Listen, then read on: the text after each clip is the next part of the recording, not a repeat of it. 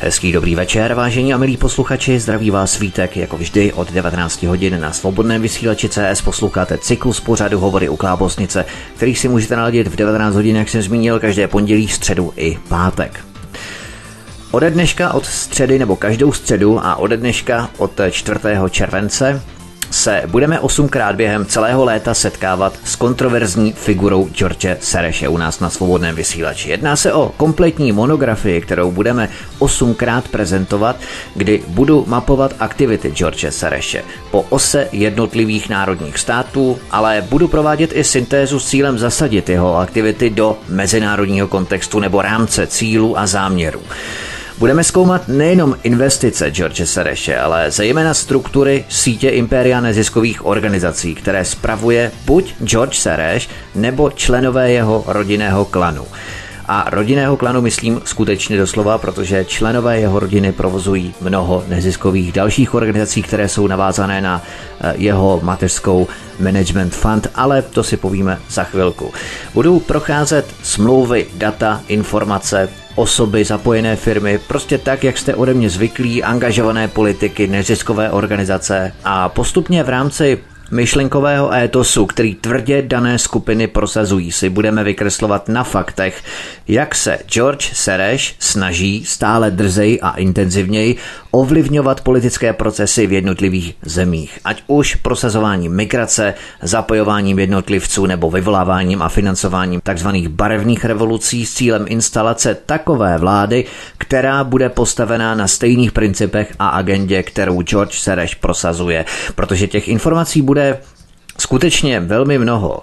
Tuto monografii rozdělím zhruba do 8-hodinových epizod, abychom měli čas tolik informací střebat během toho týdne nebo během následujícího týdne, protože za tím účelem jsem prošel skutečně velké, obrovské množství z výpisů rejstříků, listin ze soudních spisů, samozřejmě těch, které jsou veřejně dostupné, finančních výkazů firem, nadací, institucí a neziskovek, stejně tak výročních zpráv, prolezl jsem, skutečně jsem prokutal mnoho monitorovacích výpisů dat, statistických informací, různých NGO monitors, eh, mraky americké alternativy a agenturních zpráv, které pozoru hodně o Georgi Sereši informují. Jen se tomu u nás příliš nevěnuje pozornost. U nás se to příliš neví, ale také jsem pročetl mnoho studií a pojednání o Georgi Serešovi. Prošel jsem několik biografií popisujících život George Sereše, čerpal jsem informace ze serverů věnující se investicím a spekulacím se zaměřením právě na George Sereše.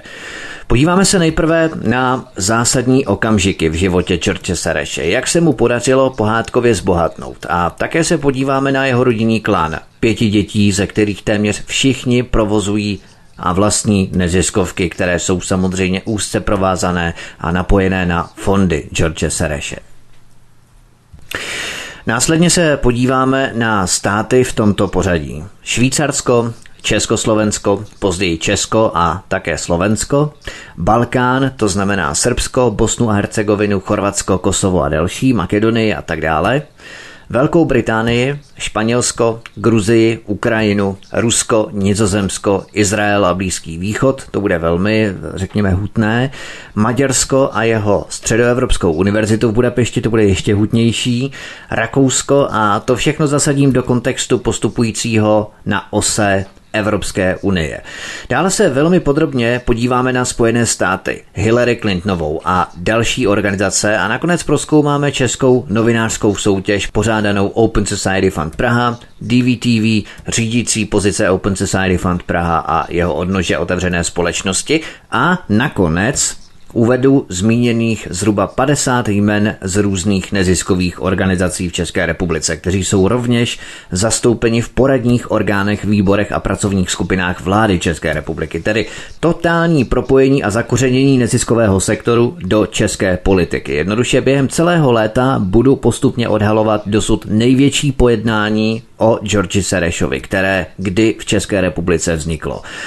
Ačkoliv si kladu za cíl pojmout takto široký a obrovský projekt, rozhodně nemám šanci pokrýt veškeré aktivity George Sereše. To snad ani není možné a v mezích nebo v možnostech každého. Zároveň se také chci omluvit za případných několik možných nepřesností, které během pořadu možná vzniknou. Všechno jsem ale tvrdě nazdrojoval, čili počet možných nepřesností by se měl pohybovat jenom v izolovaném množství nebo počtu. V posledním osmém díle této osmidílné série odhalím zhruba 50 osob z českých neziskovek, jak jsem se zmínil, které jsou napojené na různé vládní projekty, pracovní skupiny a hlavně vládní poradní orgány, výbory, komise. Máme jména osob, které jsem spároval jednak s neziskovkou, ve které pracují, a jednak s vládním poradním orgánem, ve kterém působí. Těch osob je zhruba 50, možná 60, o kterých vím, a prorůstání neziskového sektoru do státní zprávy a ovlivňování politických procesů je skutečně otřesný. Ještě horší, než bychom si mohli myslet. Tento alarmující stav odhalím, ale až v posledním osmém díle této série, abychom se měli na co těšit. Pojďme tedy začít a ponořme se spolu do mnoha zákoutí nekonečných oceánů, ponořme se spolu pod zdánlivě klidnou hladinu a odhalíme společně procesy, které se odehrávají a kopírují na vlas stejným způsobem všude tam, kam sahají naše představy. George Sereš, Finanční spekulant a největší zakladatel falešné demokracie, skryté pod rouškou nevládních organizací. Šedá eminence, která ovlivňuje mnoho států. George Sereš, který jako investor a spekulant vyhledává globální politické slabiny a nerovnováhy, aby na nich dokázal naprosto chladně vytřískat maximální finanční profit. Jak je vlastně možné, že George Sereš, stejně třeba jako Warren Buffett, dosahovali rekordních zisků v časech dobrých i zlých, v časech konjunktury i recese, nebo finanční krize, řekněme? Warren Buffett vkládá své prostředky nebo chcete-li investuje do významných společností a nemá tedy téměř žádný zájem na výkyvech ceny jejich akcí. Zatímco George Sereš se snaží odhalit vznikající bubliny a pak se na nich veze, přičemž věří, že se z nich dostane předtím, než prasknou. Warren Buffett je klasickým hyperanalytickým hledačem hodnoty. Warren Buffett provádí podrobné analýzy, nakupuje relativně zřídka a svoje pozice drží dlouhá léta. Naopak George Sereš je globálním predátorem. George Sereš oplývá takřka zvířecím instinktem nebo citem i k těm nejjemnějším náznakům disharmonie v ekonomických tocích, globálních slabinách a svoje pozice střídá velmi rychle – a má velmi široký záběr. Komodity, měny, akcie, dluhopisy, prostě všechno, u čeho cítí šanci zbohatnout. Komodity jako uhelné doly na Balkáně, nebo doly z kovy jako olovo, zinek, zlato, měď, uran, nebo investice do společností obchodujících se zlatem nebo se stříbrem, ve Velké Británii měny, za chvíli si povíme o černé středě, kdy George Sereš na spekulaci s britskou librou, respektive její devalvaci vydělal přes miliardu liber během jediné noci. Potom dluhopisy, povíme si třeba o Tesle, jejíž eh, dluhopisy George Sereš skupuje a samozřejmě akcie nebo například kryptoměny. George Sereš sice v lednu 2018 například ve švýcarském Davosu předpověděl, že digitální mince díky své vrtkavosti nikdy nemohou představovat skutečnou měnu. Stejně skepticky se ke kryptoměnám vyjadřuje Warren Buffett například. Ovšem George Sereš nyní, pozoruhodně, začíná s těmito kryptoměnami obchodovat podle agentury Bloomberg. Je George Sereš filantrop, altruista, mecenáš nebo nebezpečný politický aktivista, před kterým bychom se měli mít na pozoru? V dnešním pořadu, ale v podstatě i ve všech osmi dílech této osmidílné monografie, se vydám po stopách George Sereše a jeho celosvětových aktivit. Pokusím se rozklíčovat jeho záměry, cíle a poskytnout určitý důkazní materiál, abychom byli vybaveni informacemi a fakty, protože v tom spočívá naše síla. Mnohdy jsme totiž napadáni, že strašení Serešem představuje jen ubohou politickou taktiku, protože základem Serešovy ideologie je vize otevřené demokratické společnosti. My se ale podíváme do zákulisí, jak je skutečně George Sereš otevřený a transparentní a jaké politické procesy strukturální síť neziskovek George Sereš ovlivňuje. Americký miliardář, finančník a investor židovského původu George Sereš se narodil 12. srpna 1930 v maďarské Budapešti jako Georgi Schwarz. Jeho otcem byl Tivadar Schwarz, jeho manželkou Elizabeth Schwarzová a oba měli dva syny, Paula a Georgiho, který se později přejmenoval na George. V 17 letech odešel George Sereš z Maďarska, tedy těsně po druhé světové válce v roce 1946, do Velké Británie, kde se živil zpočátku manuálními pracemi jako zřízenec plaveckého stadionu, číšník, malíř anebo zemědělský dělník.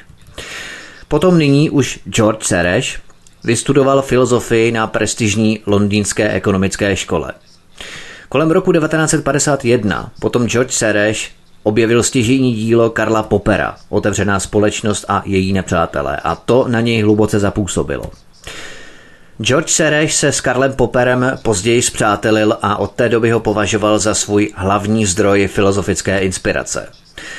V roce 1956 se George Sereš přestěhoval z Velké Británie do Spojených států amerických, konkrétně do New Yorku, kde pracoval jako analytik a za deset let se na Wall Streetu stal uznávaným makléřem. Síť Serešových nadací, institutů a iniciativ je skutečně zarážející a obdivuhodná. Kromě Open Society Institute, přejmenované nyní na Open Society Foundation, tu máme třeba The Quantum Endowment Fund, Open Society Policy Center, Alliance for Open Society International, Sereš Found Charitable Foundation, Sereš Humanitarian Foundation a mnoho, mnoho dalších neziskovek, které patří Serešovým dětem. Skutečně George Sereš spolu s jeho rodinou vybudovali obří impérium navzájem provázaných sítí a struktur neziskovek. Zatímco má George Sereš v Africe čtyři nadace a instituty, v Evropě je to už 20 lokálních nadací a 22 iniciativ. Na Blízkém východě jsou to tři nadace a programy a dalších 12 iniciativ je zaměřeno na Blízký východ. Všechny tyto nadace, všechny tyto instituty, programy a iniciativy George Sereše jsou úzce propojené se zastřešující Sereš Fund Management. Jen ve Spojených státech se jedná o celkem 14 nevládních organizací, přímo napojených na George Sereše. Od srpna 2012 je George Sereš po třetí ženatý. Jeho manželkou je o 40 let mladší konzultantka v oblasti vzdělávání a zdravotní péče Taniko Boltnová. Taniko Boltnová. Jeho dvěmi předchozími manželkami byly Annalise Svičak Serešová, se kterou měl tři děti, Roberta, Andreu a Jonatana, nebo Jonathana. A druhou jeho ženou byla Susan Weber Serešová, se kterou má dvě děti, Alexandra a Gregoryho.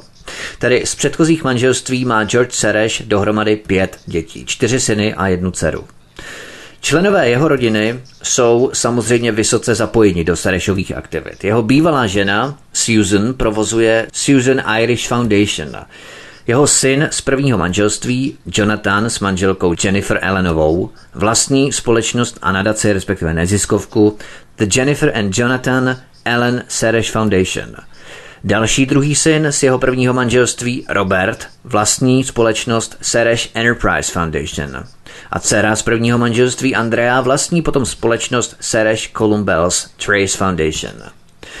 Potom syn z jeho druhého manželství, Alexander, vlastní od roku 2012 společnost The Alexander Sereš Foundation – Mimochodem tento Serešův syn Alexander z druhého manželství byl spatřen na večeři s volebním partnerem Hillary Clintonové senátorem Timem Kainem. Informoval o tom mimochodem server Observer. Ale k tomu se samozřejmě dostaneme podrobněji. Vedle toho má George Sereš staršího bratra Paula.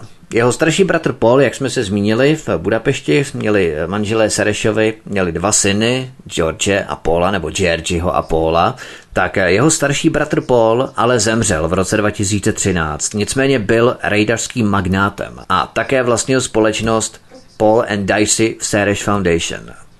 Jak vidíme, rodina George Sereše spravuje vlastní a provozuje mnoho neziskových organizací, které se samozřejmě větví a financují do dalších subnadací, ale to vyžaduje skutečně několika člený analytický tým pomalu, který by to rozkrýval. Bohužel na to já kapacity nemám, takže se budu soustředit pouze výhradně výlučně na osobu George Sereše samotného.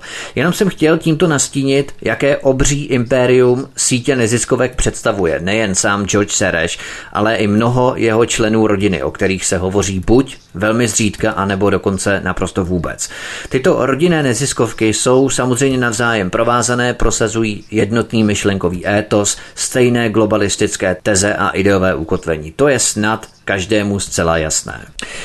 Na svobodném vysílači CS posloucháte osmidílnou monografii mapující aktivity George Sereše s postupem po vybraných zemích, které následně spojují a zasazují do rámce mezinárodního kontextu architektonických struktur sítě jeho neziskovek, nadací a organizací, které ovlivňují řízení politických procesů po celém světě. Na svobodném vysílači CS posloucháte osmidílnou monografii mapující aktivity George Sereše s postupem po vybraných zemích, které následně spojují a zasazují do rámce rámce mezinárodního kontextu architektonických struktur sítě jeho neziskovek, nadací a organizací, které ovlivňují řízení politických procesů po celém světě. Třeba, že George Sereš, židovského původu, do samotného Izraele má zakázaný vstup. Je tam takzvaná persona non grata. Podle The Executive Intelligence Review je George Sereš veřejnou tváří Rothschildových bankéřů. My to tvrdíme stále u nás na svobodném vysílači, že George Sereš jakýmsi emisarem domu Rothschild. Ovšem, já mám vždycky takové zvrácené potěšení z toho, když tvrzení, která mainstream označuje za fake, za hoax, se potom najdou ocitovaná si v nějakém mainstreamovém plátku zapadlá, čehož si nikdo z těch kazatelů veřejné pravdy nevšimne. A to, že je George Sereš veřejnou tváří Rothschildových bankéřů, tvrdí The Executive Intelligence Review. Aktivitám George Sereše na Blízkém východě se budu také samozřejmě věnovat příslušné sekci týkající se právě Izraele a Blízkého východu všeobecně.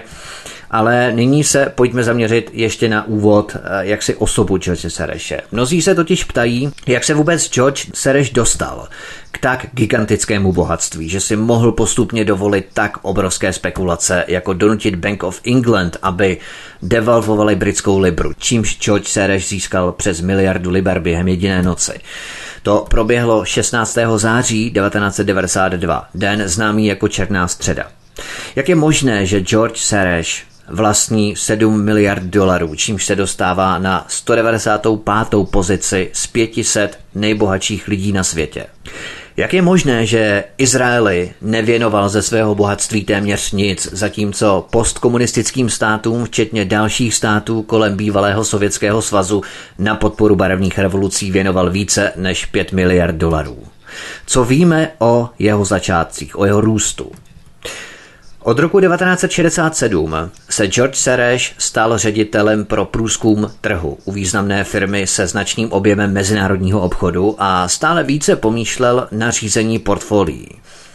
Po pokusu s modelovým portfoliem Sereš vytvořil Eagle Fund, investiční fond s počátečním kapitálem ve výši 3 milionů dolarů.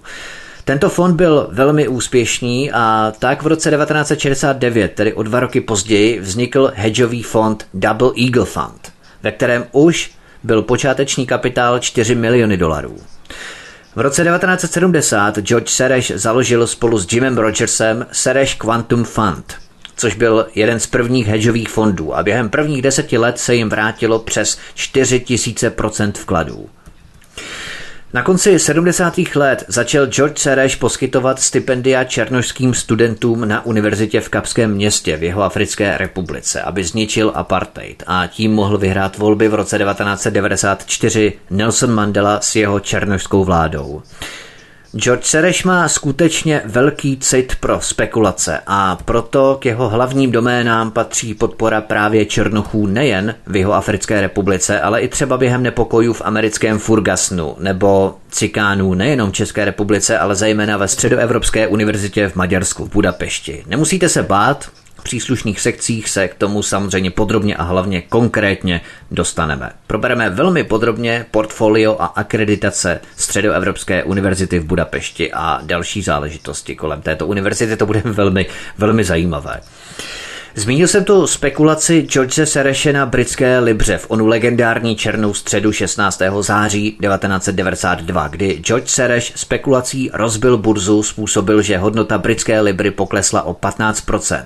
Tedy aby na tom George Sereš vyrýžoval, občanům Británie poklesla hodnota jejich úspor a majetku o 15%. A tento pokles stál Británii přes 10 miliard dolarů v měnových rezervách. Na tom všem George Sereš vydělal během pouhého jediného dne přes miliardu dolarů. Tohle je ta jeho filantropie, tohle je pravá tvář jeho altruismu. Pojďme se podívat podrobněji na to, jak George Sereš znehodnotil Britům úspory o 15% a jak se mu to vlastně podařilo. Velká Británie se v roce 1990 rozhodla vstoupit do takzvaného evropského mechanismu směných kurzů.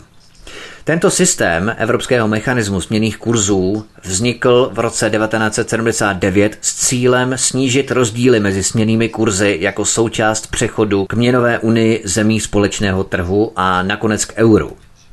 Jenomže tento evropský mechanismus směných kurzů začal mít vážné trhliny už v roce 1990 v rámci znovu sjednocení Německa po pádu berlínské zdi.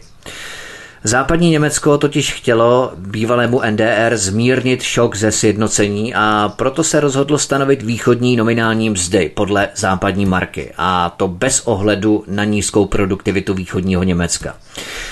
Následkem byl obrovský a v odhadech silně podhodnocený přesun nákladů na mzdy ze západu na východ, odhadovaný na 4 až 5% západního HDP a více než třetinu východního HDP. Protože se němečtí politici neodvažovali o tak vysokou částku zvýšit daně, financovali dotace z půjček. Ve snaze vyvážit inflační dopad této obří finanční injekce navrhl prezident Německé centrální banky Helmut Schlesinger razantní zvýšení úrokových sazeb.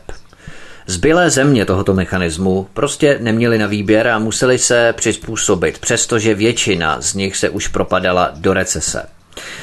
Do léta roku 1992, kdy už představovala krize sazeb skutečný problém, byla spekulace proti měnám spadajícím do tohoto evropského mechanismu směných kurzů v podstatě sázkou na ochotu vlád trpět nezaměstnanost jen kvůli této měnové dohodě. Obchodníci se nejdříve zaměřili na Itálii a prvního vítězství dosáhli už 13. září 1992, kdy italská měna devalvovala celých 7 to byly tři dny před spekulací na britské libře. Den poté, 14. září 1992, se pozornost přesunula na Velkou Británii. Musíme si uvědomit, že Libra, to bylo září 1992, a britská Libra byla celé léto toho roku 92 pod silným tlakem a vůči dolaru klesla o více než 4%. Konzervativní premiér tehdy John Mayer byl ale rozhodnutý, že vytrvá. Britské ministerstvo financí si na počátku září 1992 půjčilo 14,3 milionu dolarů v markách a na zahraničních devizových trzích nakoupilo libry. George Sereš potom v tichosti nastavil limity na úvěry v librách v bankách po celém světě. Celkem se mu podařilo získat úvěr 10 miliard dolarů v téměř stovce různých poboček bank a to prostřednictvím mnoha místních účtů. A když tedy v onu legendární černou středu, tedy 16. září 1992, Britové přistoupili k zoufalému kroku a zvýšili diskontní sazbu o 2%, což už samo o sobě bylo velmi nepopulární vzhledem k trvající recesi, George Sereš stiskl spoušť. Ve stejné chvíli vyčerpal všechny úvěry v librách a koupil za ně zase zpět marky. A najednou všichni v celém světě začali prodávat libru. Britové potom neměli na výběr a museli se stáhnout. Libra v ten den poklesla o zhruba 15% a obchodníci Sereš Quantum Fund prostě zase zpátky vyměnili marky za nyní už levnější libry, které předchozí den prodali, čímž splatili úvěry v bankách. George Sereš tedy za pouhý jeden den vydělal více než miliardu dolarů. Tento případ jsem si vybral jako jediný, který jsem se rozhodl detailněji zpracovat, abych ukázal styl myšlení a spekulací George Sereše, ale v tomto mém pořadu o George Serešovi se budu věnovat spíše jeho síti neziskových organizací a ovlivňování politických procesů v různých koutech světa. To ale samozřejmě budu protkávat uváděním jeho investic, abychom si utvořili kontinuální tok času a událostí. Podobným způsobem jako u britské Libry, George Sereš v roce 1997 zrujnoval ekonomiku Tajska a Malajzie, kdy se mu podařilo více prohloubit azijskou finanční krizi pomocí svých surových měnových spekulací. Dokonce ve Francii byla Serešovi vyměřena pokuta 2,9 milionů dolarů za zneužití důvěrné informace. V roce 1998 se mimo jiné také díky Serešovým spekulacím téměř zhroutila ruská ekonomika. K Rusku a přesným konkrétním informacím ohledně ovlivňování voleb Borise Jelcina například a jeho podpory jak spojenými státy, tak organizacemi George Sereše se samozřejmě dostanu v sekci Rusko, to se nebojte. Jenom taková perlička, tehdejší Předseda kongresového výboru pro bankovnictví Jim Leach to označil jako největší loupeží v dějinách. Pojďme se podívat na základní sestavu nejbližších spolupracovníků George Sereše a jejich napojení jak na třeba Human Rights Watch nebo přímo na americkou administrativu. To tvoří skutečně stěžejní páteřní síť, abychom opravdu pochopili, jakým způsobem George Sereš pracuje a funguje. Pravou rukou George Sereše je Marcello Fabiani.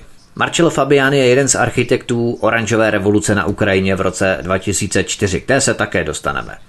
Marcello Fabiani se objevuje všude tam, kde padají vlády a režimy. Jezdí po světě, pomáhá koordinovat facebookové crowd eventy, v ulicích, například v lednu 2018 organizoval v Moskvě a v Petrohradu demonstrace Alexeje Navalného. Objevil se rovněž i na Slovensku po vraždě Jana Kuciáka, kde bylo jeho tělo zajištěno v neděli 20. února 2018 ve 22 hodin a 30 minut.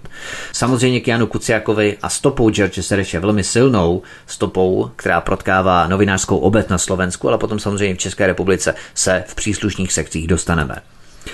Vedle Marcello Fabianiho je dalším úzkým spolupracovníkem George Sereše Houston Spencer. Houston Spencer je ředitelem strategických operací Open Society Foundations.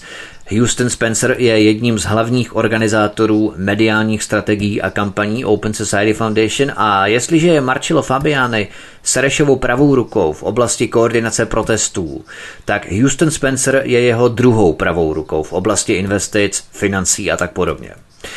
Houston Spencer sedí ve správní radě společnosti Media Development International Fund, spojené s financováním slovenského deníku SME, VIS, Alexej Fulmek, anebo českou pobočku Media Development Investment Fund spravuje Marie Němcová, členka správní rady Open Society Fund Praha a také Centra pro investigativní žurnalistiku Pavly Holcové. Marie Němcová mimochodem také koordinovala projekty pro americkou rozvojovou agenturu USAID. K tomu všemu se samozřejmě detailně dostaneme. Teď si načrtáváme jen jakési základy, páteřní síť jeho spolupracovníků. Třetím nejdůležitějším pobočníkem v nejužším týmu George Sereše vedle Marcello Fabianiho, koordinátora protestních akcí a barevných revolucí a Houstona Spencera, operátora pro strategické a zejména finanční operace, je třetím nejužším pobočníkem George Sereše Patrick Gaspard. Patrick Gaspard je prezidentem samotné Open Society Foundations. Open Society Foundation je mateřská obří organizace, pod kterou potom spadají ceřiné organizace s působením pro jednotlivé země, například Open Society Fund Praha, Open Society Fund Bratislava a tak dále a tak podobně. To jenom, abychom pochopili, jakým způsobem to pracuje. Máme tady nadnárodní mezinárodní Open Society Foundation, to je mateřská organizace a potom pod ní spadají národní, řekněme, ceřiné organizace a právě Open Society Fund plus hlavní město dané země. Další klíčovou osobou, spolupracovníkem, velmi úzkým spolupracovníkem George Sereše je Ariech Neyer, který byl do roku 2012 správcem majetku Open Society Foundation a předsedou Open Society Policy Center – Ariech Neyer v roce 1981 spolu založil Human Rights Watch, ve které působil jako výkonný ředitel do roku 1993, kdy odešel do tehdejší Open Society Institute, nyní Open Society Foundation. Mimochodem, největší jednotlivý grant, který kdy George Sereš udělil, mimo tedy svou vnitřní architekturu sítí vlastních organizací Open Society, byla právě Human Rights Watch – Organizaci Human Rights Watch udělil George Sereš v roce 2010 částku neuvěřitelných 100 milionů dolarů.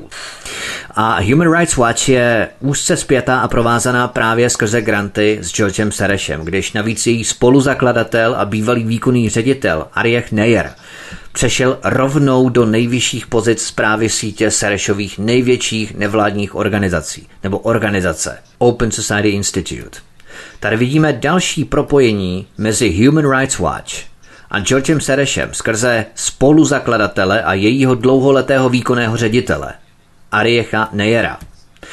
Vzpomeňme jenom výrok dalšího výkonného ředitele Human Rights Watch jménem Kenneth Roth, který otevřeně prohlásil, že We need to be able to shape the foreign policies of these emerging powers, much as we have traditionally done with Western powers. Musíme být schopni formovat zahraniční politiky vzrůstajících sil tak, jak jsme to činili tradičně se silami západními. Jinými slovy, Human Rights Watch představuje rozsáhlou globální nátlakovou neziskovku, která se ani netají tím, že chce ovlivňovat politické procesy.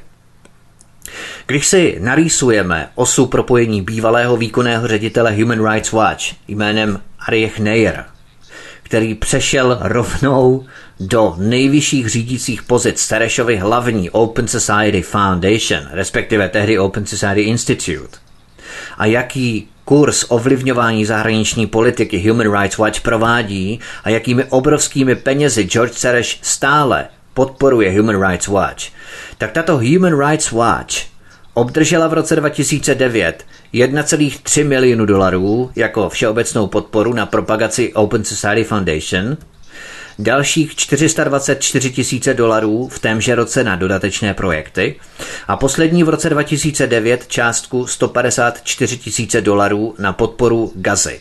No a potom v roce 2010 George Serech přispěl organizaci Human Rights Watch neuvěřitelnými, jak jsem se zmínil, 100 miliony dolarů. Skládá nám to dohromady obrovský koláč zástupu angažovaných osob, které jsou propojeny na ose George Sereš do Human Rights Watch. Ve Spojených státech frčí opravdu takové neskutečné palíky peněz, když prohlížíte třeba server NGO Monitor a další v rámci podpory zahraničních projektů, že by se z toho českým pijavicím opravdu protočily panenky. To jsou neskutečné pálky, které tam frčí jak na běžícím páse a Tady vidíme totální provázání jak personální, tak i finanční fondů George Sereše s organizací Human Rights Watch. Na svobodném vysílači CS posloucháte osmidílnou monografii mapující aktivity George Sereše s postupem po vybraných zemích, které následně spojují a zasazují do rámce mezinárodního kontextu architektonických struktur sítě jeho neziskovek, nadací a organizací, které ovlivňují řízení politických procesů po celém světě. Na svobodném vysílači CS posloucháte osmidílnou monografii mapující aktivity George Sereše s postupem po vybraných zemích, které následně spojují a zasazují do rámce rámce mezinárodního kontextu architektonických struktur sítě jeho neziskovek, nadací a organizací, které ovlivňují řízení politických procesů po celém světě. Další klíčovou osobou kolem George Sereše je Christopher Stone – ředitel Open Society Foundation. Christopher Stone působí jako ředitel Hauserova střediska pro nevládní organizace na Harvardské univerzitě a Christopher Stone se specializuje na trestní soudnictví, zejména vedení policejních výslechů, druhy trestů a vězeňství. Kolem George Sereše se dále vyskytuje osoba jménem Ricardo Castro. Ricardo Castro je právním zástupcem Open Society Foundation a je také zároveň tajemníkem Open Society Foundation. Další klíčovou osobou kolem George Sareše je Morton Halperin. Starší poradce Open Society Foundation mimochodem dříve sloužil na americkém ministerstvu zahraničí. Morton Halperin působil také v Radě pro národní bezpečnost National Security Council a řídil Washingtonskou kancelář Americké unie občanských práv. Aktuálně působí ve správních radách několika organizací, včetně americké J Street, ke které se také dostaneme v sekci Izrael. Nicméně tady spatřujeme opět úzké napojení na americkou administrativu Mortna Halperina, který aktuálně pro George Sereše pracuje. Stewart Paperin, výkonný viceprezident Open Society Foundation a prezident Sereš Economic Development Fund, Serešův fond pro ekonomický rozvoj, je také poradcem pro Sereš Fund Management. Další osobu, další klíčovou osobu kolem George Sereše představuje Antonin Richter, náměstek ředitele Open Society Foundation a ředitel Open Society Foundation Center Asia pro centrální Asii. Další klíčovou osobou je Mike Emita, Mike Emita je starším politickým analytikem pro Blízký východ a Severní Afriku. Jeho otcem mimochodem Mikea Emity je Morris Emita, to je bývalý předseda americko-izraelského výboru pro veřejné záležitosti APEC a pracoval také v americké komisi pro bezpečnost a spolupráci v Evropě, Helsinské komisi a mezi lety 95 až 2006 mimochodem byl také hlavou nebo předsedou Washingtonského kurdského střediska. Morris Emita spolu s Washingtonsko-kurdským střediskem byli nadšeni z křivého obvinění mimochodem, že Irák útočil na kurdské vesnice s jedovatým plynem. Toto jsou eh, v kostce nejdůležitější klíčové postavy nejužší tým spolupracovníků George Sereše. Pojďme ale proskoumat, jak George Sereš financoval skupiny tzv. dizidentů už v 80. letech v Československu, protože už od eh, počátku 80. let můžeme s jistotou prohlásit, že si George Sereš začínal připravovat zázemí nebo jakousi infrastrukturu a finanční toky k ovlivňování politických a ekonomických procesů po sametovém převratu u nás v Československu. Dokonce i americká ústřední tajná služba CIA mapovala v odtajněných dokumentech aktivity George Sereše na území Československa. Nicméně pojďme od začátku. Než se totiž vydáme do Československa a potom do rozdělených republik Česka a Slovenska, pojďme se podívat nejprve do Švýcarska. Jedním z nejvýznamnějších zdrojů pro financování Open Society Foundation, založené v New Yorku, se zdá být Institut Open Society ve Švýcarsku. Tato pobočka hlavní Open Society Foundation je zanesena v registru ve švýcarském městečku Zug, psáno Z-U-G, Zug tedy. Cuk je městečko s pouhými 26 tisíci obyvateli, ale je výhodné kvůli nízkým daním. Mimochodem kanton Cuk je nejbohatším v celém Švýcarsku.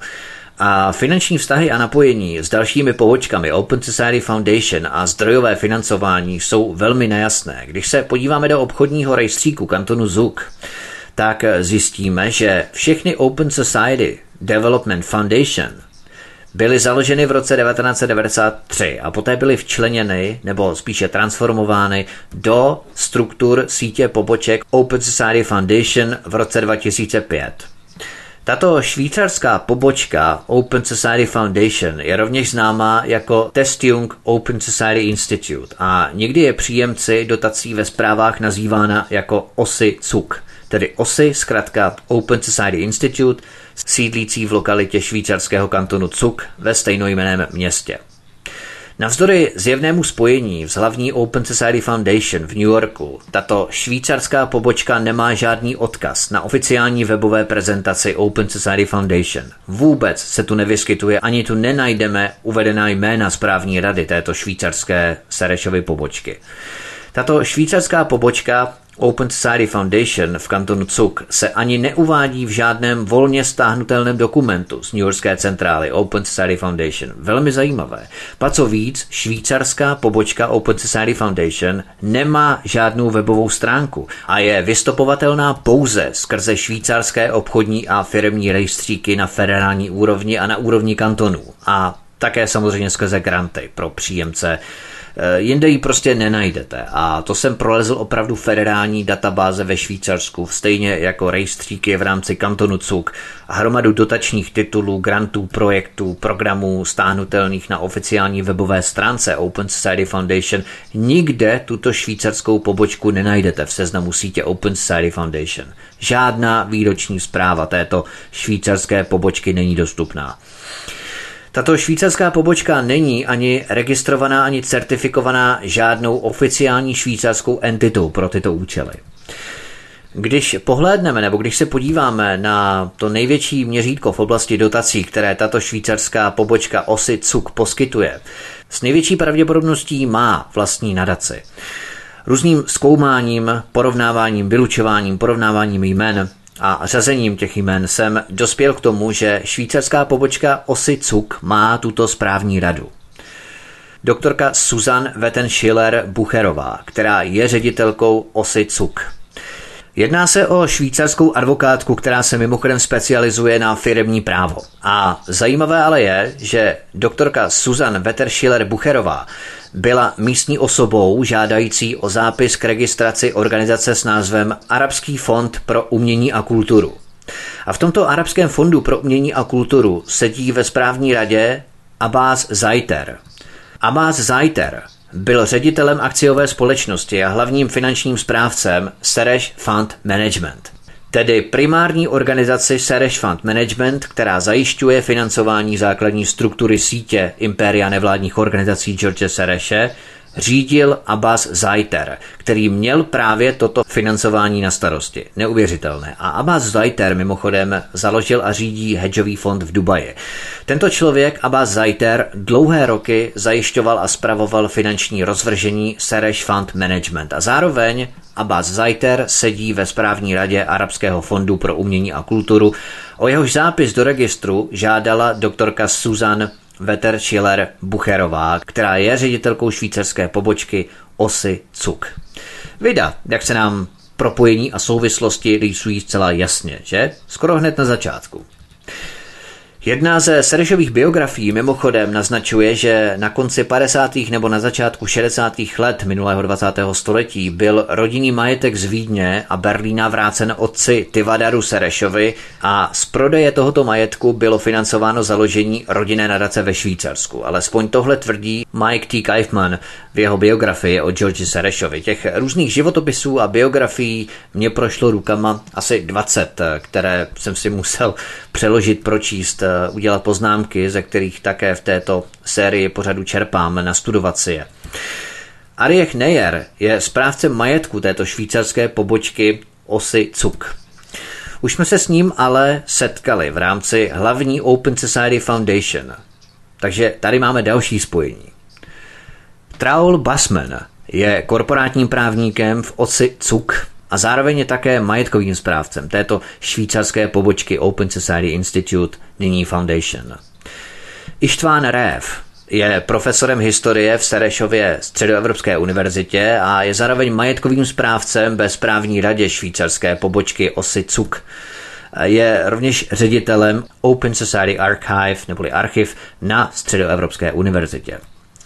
William Newton Smith je penzionovaným profesorem filozofie na Oxfordské univerzitě a sedí také ve správní radě OSY CUK, tedy švýcarské pobočky Open Society Foundation. Zároveň je také ředitelem podpůrného programu pro vzdělávání v rámci Mezinárodní Open Society Foundation.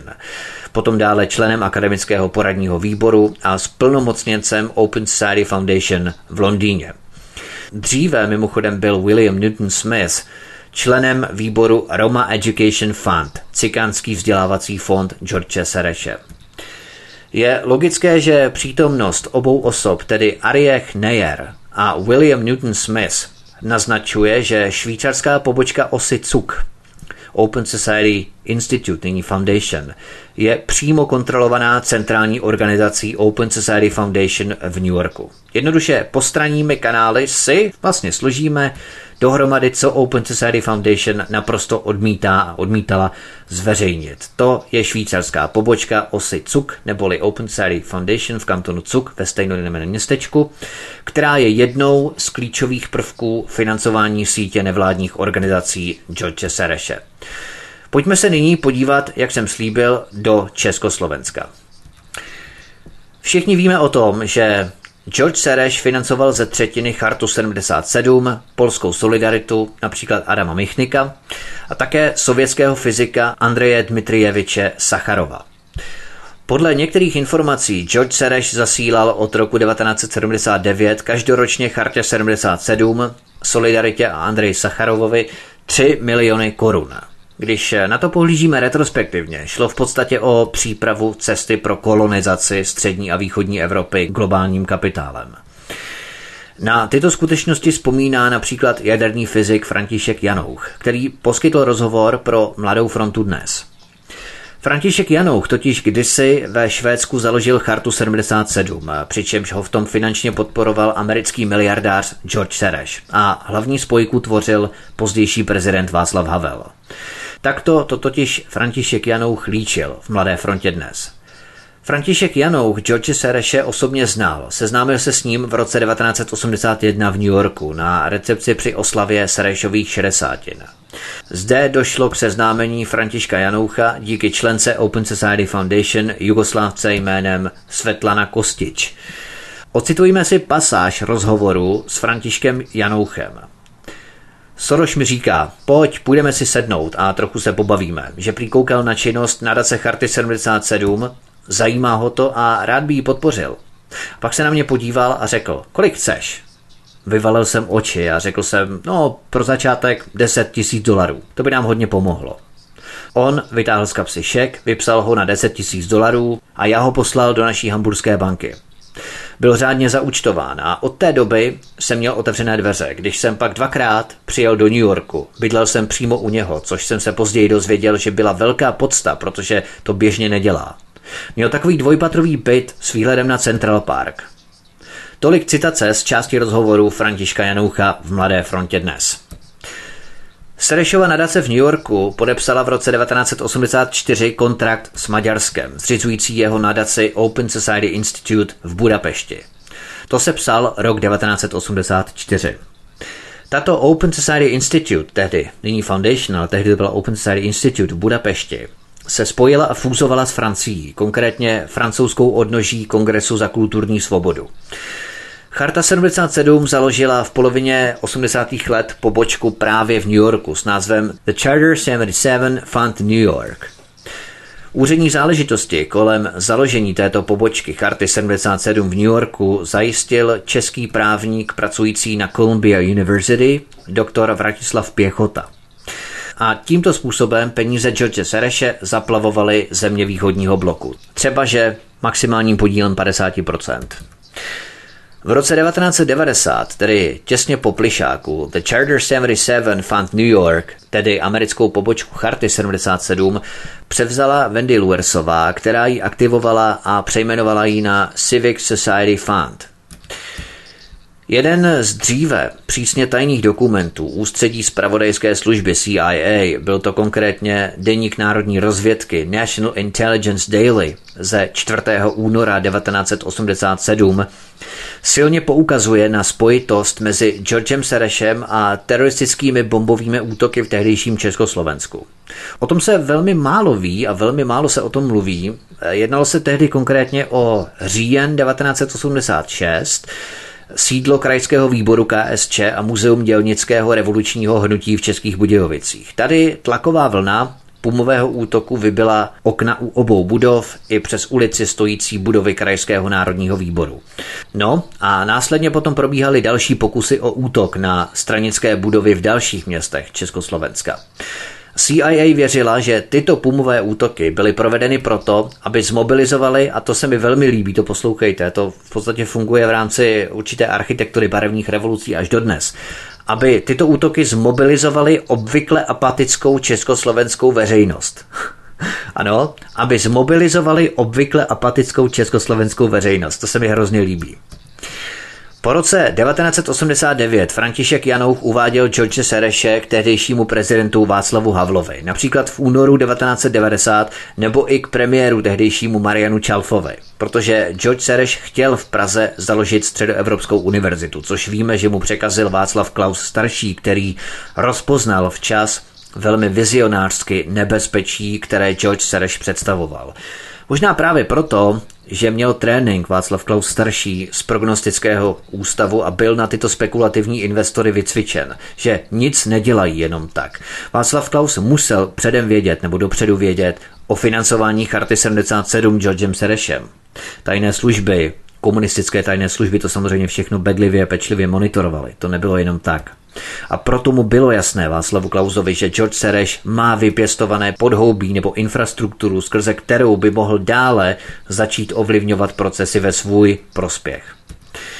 Vždy se snažím ptát, co z toho George Sereš měl, že se tak urputně snažil o změny režimu. Nemyslím teď barevné revoluce, ale země střední a východní Evropy. Nedělal to samozřejmě z čirého altruismu, ale dělal to přesně s vidinou zisku. A jak na tom George Sereš vydělal, nebo co mu to přineslo? Na tyto otázky si odpovíme v příštím díle, ve kterém se budeme věnovat současným aktivitám George Sereše v České republice a poté na Slovensku. O tom všem si budeme povídat v dalším příštím díle tady u nás na svobodném vysílači CS. Takže děkujeme vám, vážení posluchači. Já věřím, že jako jakýsi úvod tento díl velmi vystačoval. My jsme si v podstatě narýsovali, načrtli páteřní síť spolupracovníků i rodinných příslušníků, rodinných členů George Sereše. No a v příštím díle se tedy podíváme na Česko a Slovensko. Začali jsme tedy Československem, jak si začátky budování infrastruktury a podhoubí těchto sociálních struktur, nebo pardon, neziskových struktur v Československu. A to se potom samozřejmě odvíjelo v Česku i Slovensku až do dnes, do obřích, skutečně obřích rozměrů. O tom všem si povíme v příštím díle. Já vám děkuji za pozornost, prosím sdílejte tento pořad i další ostatní pořady svobodného vysílače, buď prostřednictvím zasílání odkazů vašim kamarádům, přátelům, známým, e-maily, anebo na sociální sítě. Můžete si nás vyhledat v archivu svobodný pomlčka vysílač.cz stránky pod studiem Tapin Radio, anebo si nás můžete vyhledat na kanále YouTube, odkud můžete pohodlně, komfortně odkazy na naše pořady rovněž sdílet na sociální sítě. Budeme velmi rádi. To by bylo vše pro tuto středu. A příští středu, příští týden mě to máte opět s dalšími informacemi o Georgi Serešovi, mapující veškeré jeho aktivity v rámci osmidílné monografie, kterou budeme vysílat celé léto v rámci cyklu pořadu od dotací ke grantům, grantiozní léto a neb Open Society Summer s Georgem Serešem. Mějte se všichni krásně, zdraví vás Vítek, přeju příjemný a ničím nerušený poslech dalších pořadů svobodného vysílače. Hezký večer.